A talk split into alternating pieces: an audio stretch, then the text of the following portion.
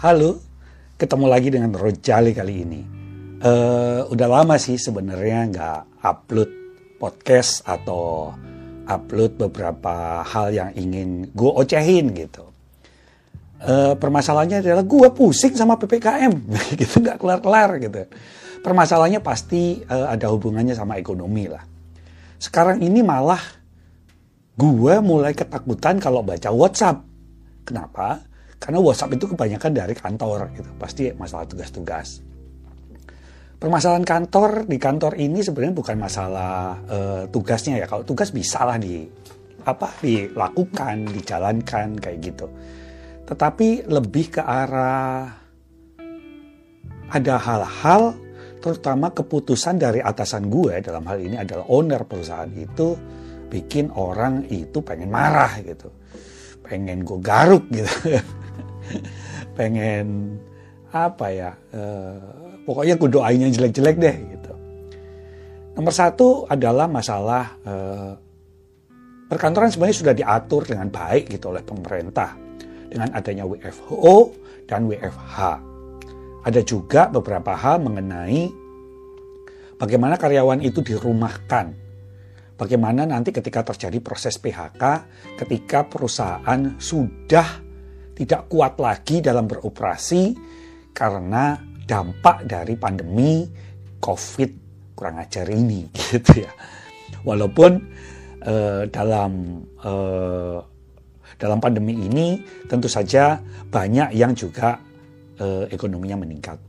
Whatever. Tapi intinya begini, gue lagi kesel memang sama yang namanya owner perusahaan ini.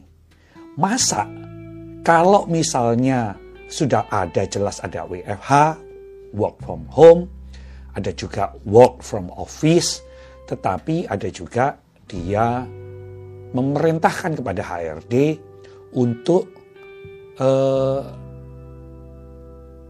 memisahkan para pekerja itu dengan metode alternate Jadi misalnya gue nih, kerjanya cuma Senin, Rabu, dan kemudian Jumat. Nah, di area yang kosong ketika gua off itu dihitung unpaid leave. Jadi memang nggak dibayar, nggak apa-apa lah masih adil gitu kan. Katanya kan uh, no work, no pay gitu ya. Nah permasalahannya sekarang adalah itu kan bergulir gitu. Ada beberapa yang memang full masuk terus, ada yang alternate days nggak apa-apa sih karena ini juga bagaimana uh, perusahaan itu tetap bisa bertahan dan berjalan gitu. Tapi permasalahannya adalah masalah cuti. Kan gimana kalau misalnya ada satu kepentingan di mana orang yang kena alternate days kayak gue misalnya gitu pada saat cuti gaji gue dipotong. Kan gue sudah ada unpaid leave. Itu udah nggak dipotong. Kalau misalnya ketika gue harus masuk dan kemudian mengajukan cuti, masa harus dipotong? Kan masih ada dong hak cuti. Nggak ada peraturan yang memotong hak cuti itu. Nggak ada. Kalau ada mungkin gue butuh masukan dari teman-teman uh, memberitahukan gitu sama gue gitu apa pembenarannya.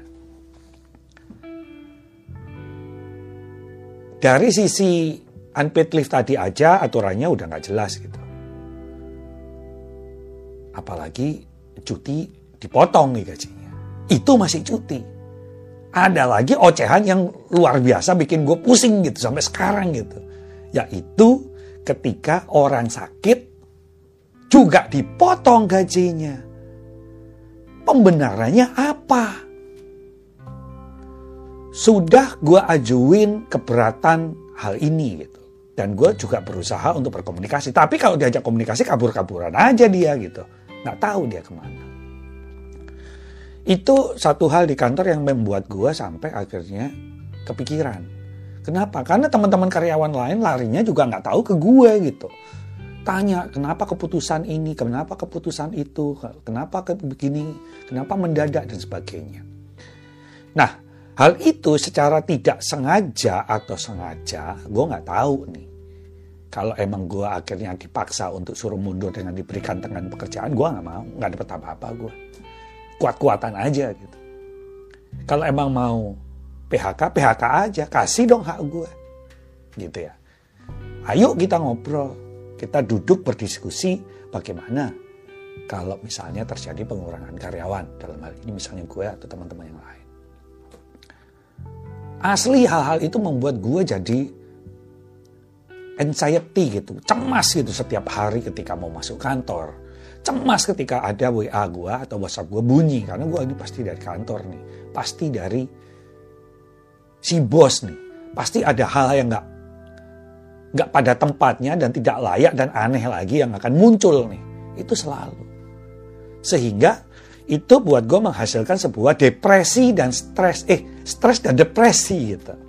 Stres gak jelas karena tekanan itu terus menerus buat gue menjadi tekanan. Dan kemudian depresi itu karena tumpukan-tumpukan itu. Tumpukan sampah-sampah kesehari-harian. Dan itu memang mengakibatkan, dan ini nyata nih, ketika gue lagi misalnya ngitung gaji gitu, ngitung gaji, banyak salahnya hitung-hitungan karena gue nggak pakai program payroll ya, gue cuma pakai Excel gitu. Ini sebenarnya bukan tugas gue, tapi pada saat itu staf yang menjalankan tugas itu meninggal karena kanker, sehingga karena di kantor mungkin ya pokoknya dikasihnya ke gue lah suruh ngitung gitu kan. Gue nggak bisa tanya-tanya gitu. Tanya sama si bos, si bos juga nggak tahu. Masa gue sama almarhum harus tanya? Kan nggak mungkin, friend. Nah, secara singkat adalah itulah hal-hal yang tidak seharusnya terjadi ternyata mempengaruhi karyawan. Dan gue share ini karena gue yakin bahwa karyawan yang stres atau depresi karena urusan kantor bukan cuma gue. Pasti banyak di luar sana yang mengalami hal yang sama. Apa misalnya? Misalnya teman-teman misalnya. Kasih gue contoh. Apa yang bikin stres? Memang gampangnya sih banyak orang ngomong. Kalau emang udah nggak tahan keluar aja dari situ. Hmm, gimana ya? Dalam usia seperti gue ini udah nggak mudah cari pekerjaan di luar sana. Gitu. Kalaupun usaha sendiri, bukannya gue nggak mau mencoba. Gue udah mencoba gue buka toko online di Tokopedia dan lumayan lah.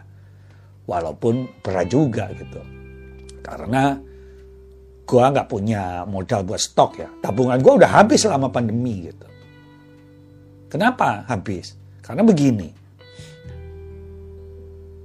Cicilan, tagihan, pengeluaran harian, itu nggak ada yang turun. Harga telur aja cuma sebentar turun. Sekarang udah normal lagi gitu naik lagi. Sementara gaji dan penghasilan terus turun. Gua berharap bahwa Kemenaker melalui Disnaker juga sudah bagus sebetulnya. Gue apresiasi kalau memberikan aturan-aturan yang uh,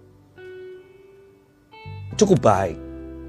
Tapi cukup baik ini kadang nggak bisa dilaksanakan dengan baik kalau di snaker ini tidak melakukan pendataan secara teliti terhadap perusahaan-perusahaan yang ada. Misalnya di Jakarta, kan ada Jakarta Barat, Jakarta Utara, Jakarta Selatan, Jakarta Timur gimana kalau dulu kan ada yang namanya pengawas ketenaga kerjaan datang gitu mengawasi sudah menyediakan laporan atau enggak. Data yang sudah ada itu kalau ada yang enggak laporan kenapa enggak didatengin? Ini kan rada aneh buat gue gitu. Berikanlah sanksi berikan teguran terhadap perusahaan-perusahaan yang memang tidak menjalankan aturan-aturan itu Buat apa aturan-aturan itu kalau misalnya pelanggar-pelanggar itu dibiarin saja? Itulah yang bikin gue kesel gitu. Nah, ini menjadi penting karena gue yakin gak hanya satu perusahaan saja yang dengan sengaja pura-pura melalaikan kewajibannya. Banyak di luar sana yang harus di PHK, dirumahkan dan kehilangan mata pekerjaannya, mata pencariannya di kantor itu. Bukan mereka tidak mau bekerja, tapi mereka nggak tahu aturan apa yang terjadi. Kalau aturan itu nggak sesuai, maka tidak bekerja, cari pekerjaan juga sulit. kembali lagi bahwa mudah-mudahan Kemenaker melalui Disnaker juga jangan segan untuk melakukan audit-audit kepatuhan ketenaga kerjaan di perusahaan-perusahaan tersebut. Banyak hal, banyak yang akan terungkap betapa tidak cocoknya antara SPT dan BPJS. Kalaupun cocok, apakah hal itu angkanya sudah benar-benar sesuai yang ditransfer ke rekening masing-masing pekerja atau jangan-jangan dikecilin. Gue yakin, walaupun gue belum punya buktinya ya. Tapi boleh dong gue ngomong tentang uh, beberapa hal yang menjadi unek-unek gitu. Kalau misalnya uh, seorang karyawan gajinya misalnya 5 juta, Kemudian pasti kalau untuk BPJS-nya dipotong uh, 2 persen, kemudian dipotong lagi untuk jaminan pensiun atau JP-nya satu persen dari gaji pokok. Sama nggak sama yang dilaporkan di SPT, apa yang diterima oleh karyawan itu dengan yang dilaporkan oleh perusahaan-perusahaan ini. Ini akan menjadi berbeda. Itu baru di situ. Berapa upah lembur yang diberikan? Banyak hal lah ya. Jadi semoga Kementerian Tenaga Kerja juga mencermati hal ini. Kita semua lagi susah. Akan tambah susah kalau kita tidak bersama-sama untuk bangkit kembali. Katanya Indonesia bangkit. Hayo bangkit. Gue sebagai rakyat biasa pasti akan mensupport apa yang menjadi kebijakan-kebijakan pemerintah pada saat ini. Kenapa? Karena hanya pemerintah itulah rakyat mempercayakan, memberikan amanah untuk menjalankannya. Jangan sampai apa yang sudah diamanahkan ini ternyata diacak-acak demi kekuasaan. Kekuasaan untuk apa?